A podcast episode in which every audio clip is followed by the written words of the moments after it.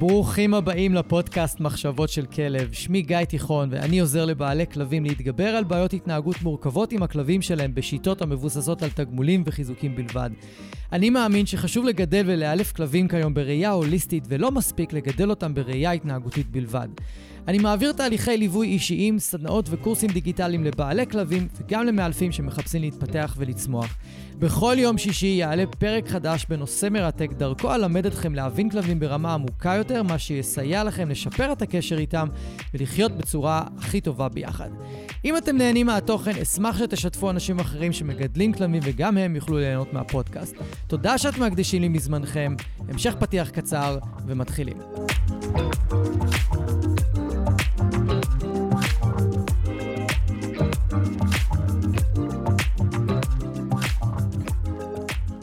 אהלן וברוכים הבאים לעוד פרק קצר בפודקאסט, כיף שאתם איתי. היום בפרק, כמו שהבטחתי, אני הולך לתת לכם רעיונות לפעילויות פורקות מתחים. אבל לפני שאני אתן לכם את הרעיונות, אני רוצה להסביר מה ההבדל בין פריקת אנרגיה לבין פריקת מתחים, ולמה זה לא אותו הדבר בעיניי, ולמה אני מפריד ביניהם. אז קודם כל, אופי הפעילות של פריקת אנרגיה לפריקת מתחים היא שונה לחלוטין. אנחנו לא עושים את, אותו, את אותם הדברים, אתם תראו תכף לפי הדוגמאות שאני אתן לכם. הרבה פעמים אנשים מפרשים פריקת אנרגיה שצריך לקחת את הכלב ולהריץ אותו, או לעשות לו טיולים מאוד ארוכים ברחבי העיר, במיוחד אם זה כלב, ואם זה כלב חרדתי או כלב פחדן, זה לאו דווקא הולך להוריד לו מתחים, יכול להיות שזה ירים לו את המתחים. ובואו נודה באמת רגע, אנחנו לא ממש יכולים לפרוק אנרגיה לכלב שלנו בהליכה. בואו, יש לו ארבע רגליים, כושר מטורף, ואנחנו לא נצליח לפרוק לו אנרגיה בהליכה, מיותר אפילו לנסות. אז הפעילויות בדרך כלל של פריקת אנרגיה כרוכות בריצה, בדרך כלל ריצה חופשית, חוף הים, שדה פתוח, פארק גדול שאפשר לשחרר בו, משחק עם הכלב שהוא צריך להיות משוחרר, כדור, פריסבי, puller, חיפוש, או לעשות פעילות של ספורט כלבני כמו agility, אה, עבודת אף, עבודת אה, איתור, אה, מי שעושה שוטסונד, פחות מתחבר, אבל יש כל מיני דרכים לפרוק אנרגיה לכלב, אבל בדרך כלל אין בזה בהכרח פריקת מתחים, כי הפריקת מתחים צריכה לקרות בסביבה שבה הכלב צובר את המתחים. אז אני לא ממש יכול לעשות איתו פעילות פיזית בסביבה שבה הוא אוגר מתחים, כי אנחנו בתוך עיר והוא על רצועה קצרה בדרך כלל, ורוב פעילויות הפורקות אנרגיה, אנחנו יוצאים מהסביבה הטבעית שלנו, מסביבת הבית, ואנחנו הולכים לאיזה מקום אחר כדי לפרוק אנרגיה. אז זה לא כל כך יעיל. מה כן יעיל? בהחלט לקחת את הכלב כמה שיותר, לפרוק לו אנרגיה, כי זה בהכרח יעזור. אבל מה שאני רוצה להתמקד עליו היום זה הפעילויות פורקות המתחים שאתם יכולים לעשות על בסיס יומיומי בטיול עם הכלב, או שאתם איתו בבית, ואתם לא צריכים לנסוע לשום מקום, וזה כבר יעזור. אז אם אתם כבר לוקחים את הכלב שלכם לפריקת אנרגיה במקומות פתוחים ועושים איתו משחקים, מעולה, תמשיכו. כמובן לוודא שהוא לא צובר מתחים מזה. למשל, רכיבה על אופניים ברחבי העיר. אם כלב קשור לא, לאופניים, שמפחד מאנשים וכלבים, זה לאו דווקא פעילות פורקת אנרגיה. יכול להיות שכן, אבל סליחה, זה לאו דווקא פעילות פורקת מתחים. אוקיי? היא יכולה לפרוק אנרגיה, המתח עדיין עולה. כי הכלב עדיין צריך להתמודד עם מה שמופיע מולו ומה שהוא פוגש בטיול. זה לא שונה מטיול רגיל. אז הרעיונות שאני אתן לכם היום הם ממש ממוקדים לפריקת מתחים. אני מקווה שככה אני צריך להעביר את הנקודה שלהם. לפעמים אני צריך להדגים, אבל אני מאמין שאנחנו נסתדר. אז קודם כל, יש פעול, פעילויות פורקות מתחים, ויש פעילויות שפשוט עוזרות למנוע הצטברות של עוד מתח. אז פעמיים בשבוע, למשל, רעיון אחד, פעמיים בשבוע, לנסוע למקום מרוחק ולשחרר את הכלבים לגמרי. דיברתי על זה מקודם, זה יכול להיות אחלה של פעילות פורקת אה, אנרגיה, אבל אם זה נעשה במקום פתוח, שהכלב לא צובר בו סטרס והוא לא מפחד שם והוא מתנהג בחופשיות ממש, אז זה לא אומר שהוא יפרוק מתח, זה פשוט אומר שהוא עכשיו נמצא במקום ועושה פעילות שהוא לא צובר במתח, שזה לא פחות חשוב. לכן לפחות אם אתם מצליחים פעמיים בשבוע, אם לא, אז פעם בשבוע, ללכת למקום מרוחק, פשוט לשחרר את הכלבים לגמרי. אם אתם לא מרגישים בטוחים כרגע לשחרר, קחו איתכם רצועה של 10 מטר, צאו את זה עם 10 מטר אם אתם ממש לא מרגישים בטוחים, כי הכלב שלכם נשך בעבר, קחו מחסום, תרגילו למחסום. זה משהו שממש ממש חשוב לעשות אותו. הפעילות השנייה שאפשר לעשות זה טיולים שמוקדשים אך ורק להליכה בקצב של הכלב, ומאפשרים לו לעצור לרחרח בכל מקום, כולל כניסה לבניינים, לארח את הגינות של הבניינים. אם צועקים עליכם, תגידו סליחה, ביי, תלכו, תעברו לגינה אחרת, לא צריך uh, לעשות מזה עניין. אבל למה זה חשוב? כי פעילו, פעולת ההערכה מפעילה מנגנון הרגעה עצמית אצל הכלב. כלבים שלא מריחים בטיול הרבה לא מפעילים את מנגנון ההרגעה העצמי שלהם. וכדי שהם יפעילו אותו, אנחנו צריכים לשים אותם בסביבה שהם יוכלו לעשות את זה. ובתוך העיר הרבה פעמים אתם יכולים ללכת 20 דקות ולא תראו גינה אחת. גינה אחת. הגינות היחידות שיש לכם זה רק הגינות של הבניינים. צריך להיכנס לבניינים. בתוך בניינים, כלבים מורידים את האף, מתחילים להריח, אפשר להקפיד שהם לא יעשו שם צרכים, ולאפשר להם פשוט לרחח. זה מנתק אותם מהרחוב ונותן להם ברייק, נותן להם הפסקה מההתמודדויות של מה שקורה בטיול, וזה ממש ממש חשוב. אני רואה אה, אפקט מאוד מאוד חיובי של הפחתת מתחים אצל כלבים שעושים את זה איתם באופן קבוע. יש אפילו כלבים שאנחנו עושים איתם טיולים מתחת לבניינים, כי ברחוב הם פשוט מפחדים מדי. ואם אנחנו ננסה לקחת אותם לרחוב, הם לא ילכו ברחוב, ואני לא אגרור כלב ללכת ברחוב, זה סותר לחלוטין את הרצון שלי להפחית לו מתחים, ואני לא אכריח אותו לעשות את זה. אני אנסה למצוא טיול שהוא כן מוכן לעשות, והרבה פעמים, מאחורי בניינים, מתחת לבניינים, הכלבים מוכנים, והם מוכנים לעבור מבניין לבניין.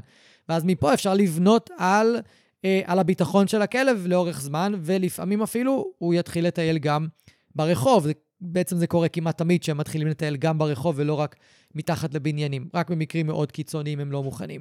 אז טיולים שמוקדשים רק להליכה בקצב של הכלב, שהוא מרחח הרבה. הטעות של הרבה אנשים זה שהם מוציאים את הכלב להליכה קצבית בתוך העיר, איפה שכל הטריגרים שמפחידים אותו, כדי להוציא לו אנרגיה. יופי, אז הוא הלך עכשיו חצי שעה, פרק טיפה לאנרגיה, לא באמת, אבל הוא אגר הרבה מאוד סטרס על הדרך.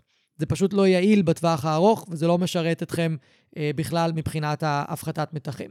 הפעילות השלישית שאפשר לעשות זה לתת לכלב כמה שיותר דברי לעיסה טבעיים, אה, להתעסק איתם בבית, ואם אפשר גם חידות אוכל. חידות אוכל, דברים שמכינים בבית, והוא יכול לקרוע אותם ולפרק אותם ולהוציא משם את האוכל. יש אה, שטיחים שאפשר להחביא בתוכם אוכל, שאפשר לקנות באלי אקספרס וכאלה, והוא יכול להוציא משם. זה גם יכול לעזור, יש צעצועי האכלה.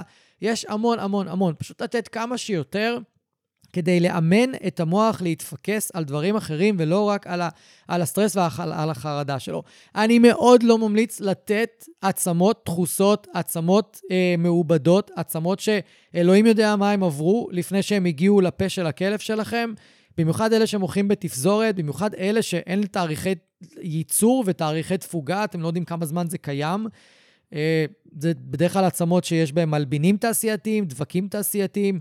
אני לא מכניס את הדבר הזה לבית שלי כבר קרוב לעשר שנים. פעילות נוספת של פריקת מתחים, שאני חושב שהרבה אנשים לא ממש מודעים אליהם, זה הצורך של הכלב להיות כלב.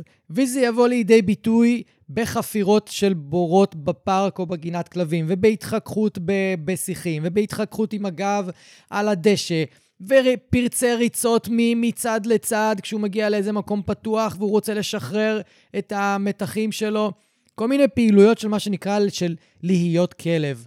ואם אתם לא מאפשרים לכלב שלכם לעשות את זה, אתם עוצרים אותו, תוך כדי שהוא חופר, תוך כדי שהוא לועס איזה מקל, אה, תוך כדי שהוא פתאום מתרוצץ מצד לצד על הרצועה, כי הוא רוצה לפרוק את המתח שמצטבר לו בגוף. אתם פשוט מונעים מהמנגנון הטבעי של הכלב לפרוק את המתחים שלו.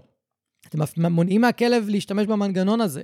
לכן חשוב שתשימו לב ותהיו ערים לזה שאם הכלב פתאום חופר, פתאום מתחיל לרוץ לכם מצד לצד, פתאום תופס את הרצועה ומנער אותה, פתאום רוצה להתחכך במשהו, כנראה שהוא מאותת לכם שהוא כרגע חווה סטרס מאוד גבוה והוא רוצה פשוט לעשות את הדברים שהוא מכיר באופן טבעי שעוזרים לו לפרוק אותו. פעילות נוספת שאפשר לעשות זה משחק שטותי, שהכלב מאוד אוהב לעשות איתכם, אבל לעשות את זה על בסיס יומי. ממש, כי זה משהו שבדרך כלל משמח את הכלב, מכניס אותו לווייב טוב, ואתם רוצים לעשות את זה כמה שיותר.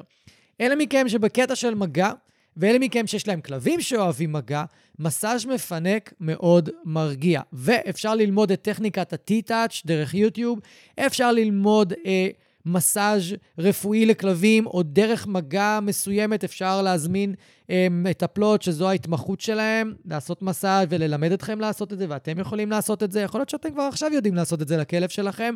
וכמו שאנחנו אוהבים מסאז', הרבה אנשים אוהבים מסאז', וזה מרגיע אותם וזה מפחית מתחים, אותו הדבר זה יכול לעשות לכלבים שלכם בתנאי שהם אוהבים מגע. אם הם לא אוהבים מגע, אגב, אפשר לעבוד דרך טכניקת ה-T-Touch כדי להרגיע אותם, להרגיל אותם בהדרגה מאוד למגע. זה עובד עם הרבה מאוד כלבים, אפשר לעשות את זה. טיולים בטבע עם רצועה ארוכה לכלבים מסוגנים, כמו שאמרתי מקודם, גם משהו שאפשר uh, לעשות. מפגש קבוע עם כלב או כלבה חברים למשחק אינטנסיבי על בסיס שבועי, במיוחד הכלבים שלא יכולים להיכנס לגינות כלבים, או שהם לא מסתדרים עם כל כלב, ושיש להם רק את החברים הקבועים שלהם, איזה כלב או כלבה שהם משחקים איתו, כמה שיותר להפגיש ביניהם, כדי שהוא יוכל אה, לחוות חוויה מאוד נעימה, לא לאגור סטרס במפגש הזה, אה, שאולי הוא כן יאגור עם כלב אחר, שהוא פחות מכיר, וזה יכול גם אה, לעזור. לקחת כלבים חרדתיים וריאקטיביים לטיולים בשעות שקטות יותר ובמסלולים רגועים יותר משמעותית, יכול לעזור משמעותית לצמצם את, ה, את רמות הסטרס שלהם. באמת, זה אחד הדברים הכי חכמים לעשות במקום לנסות וללכת עם ראש בקיר ולצאת שכל הכלבים יוצאים, או שיש הרבה כלבים בחוץ, או הרבה טריגרים בחוץ, ו, ולנסות כל הזמן לעבוד עם הכלב. זה לא באמת עוזר. אני הסברתי למה זה לא יכול לעזור בפרק על שינוי רגשי, אתם מוזמנים להקשיב לזה אה, שמה. ואני מאוד אוהב להמליץ להחליף לתזונה טבעית, כי היא קלה משמעותית יותר לעיכול. ואמרנו בפרק שאני הסברתי על סטרס כרוני, שברגע שכלב נמצא בסטרס כרוני, הוא מפחית את האנרגיה שהוא מפנה למערכת העיכול, והכלב זקוק למזון שקל לעכל אותו. מזון יבש לוקח פי 2, פי 3 לעכל, ופי 2, פי 3 יותר אנרגיה מאשר תזונה טבעית.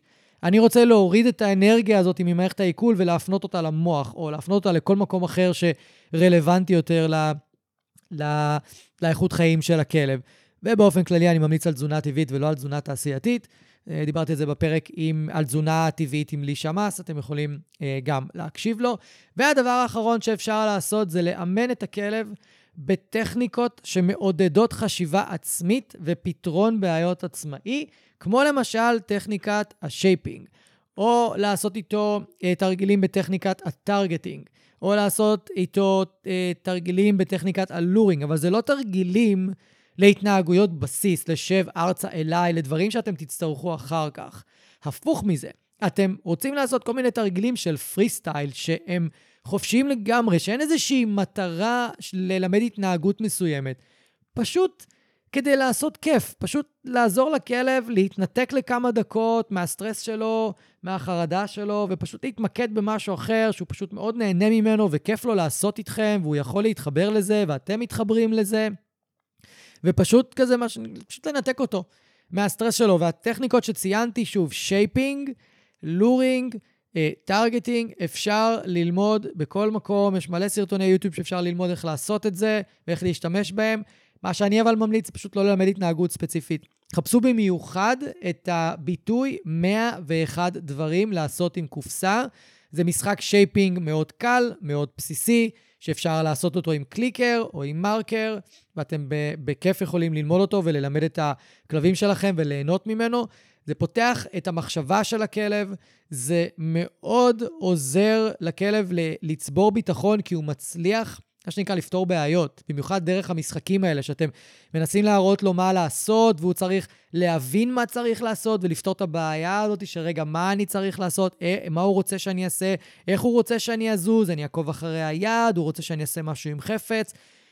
ברגע שזה... אה, חופשי יותר, זה מנקה מהכלב את, ה, את הפחד שהוא לא יצליח. כי הרבה פעמים אנחנו מכניסים לכלבים שלנו את הפחד לא להצליח, כי אנחנו מענישים אותם כשהם לא יושבים שביקשנו, או שאנחנו מענישים אותם אם הם לא הולכים למקום שביקשנו, ואז שאנחנו נוטעים בהם את הפחד מ...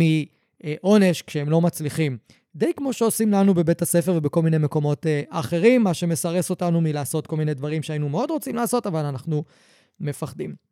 כן, זו הייתה פינה רגע על פסיכולוגיה אנושית בשקל. אז אתם רוצים אה, כמה שיותר אה, פעילויות פורקות מתחים לאורך השבוע, ותשימו לב שמה שהצעתי לכם זה פעילויות שאתם יכולים לעשות יום-יום בטיולים, לא כולם, אה, רובם אבל, והמטרה שלכם היא ממש להפחית את המתח של הכלב שלכם עד כמה שאתם אה, יכולים. ואם אהבתם את הפרק הזה, שתפו אותו. שתפו אנשים שיכולים ליהנות מזה, שתפו אנשים שאתם מכירים שיש להם כלבים חרדתיים וסטרסים, ודרגו אותנו, דרגו את הפודקאסט. יש uh, בספוטיפיי וגם באפל את האפשרות לדרג את הפודקאסט. נשמח מאוד לחמישה כוכבים, אבל גם uh, ארבע זה סבבה, חמישה יהיה יותר טוב. אם אתם אוהבים את הפודקאסט, אם אתם נהנים ממנו ואני מעשיר את החיים שלכם, אני אשמח מאוד שתפרגנו בכוכב, uh, חמישה אפילו. ואנחנו uh, נתראה ביום uh, שישי עם פרק נוסף. ביי ביי בינתיים. אני רוצה להגיד לכם שוב, תודה רבה שהאזנתם. אם אהבתם ואם נהניתם, אז שתפו חברים, שתפו מכרים, בעלי כלבים, תעזרו לי להפיץ את הפודקאסט הזה, אני מאוד מאוד אשמח. ו... תעשו פולו, כדי שהאפליקציה האהובה שלכם תודיע לכם. יום שישי היום, יש עוד פרק בפודקאסט מחשבות של כלב, ואני אפתיע אתכם עם נושא חדש ופרק חדש. אז אני מקווה שנהניתם היום, היה לי מאוד כיף לארח אתכם. אנחנו נתראה עוד שבוע, תהיו טובים לכלבים שלכם, תהיו טובים לעצמכם, ושיהיה לכם אחלה של סוף שבוע.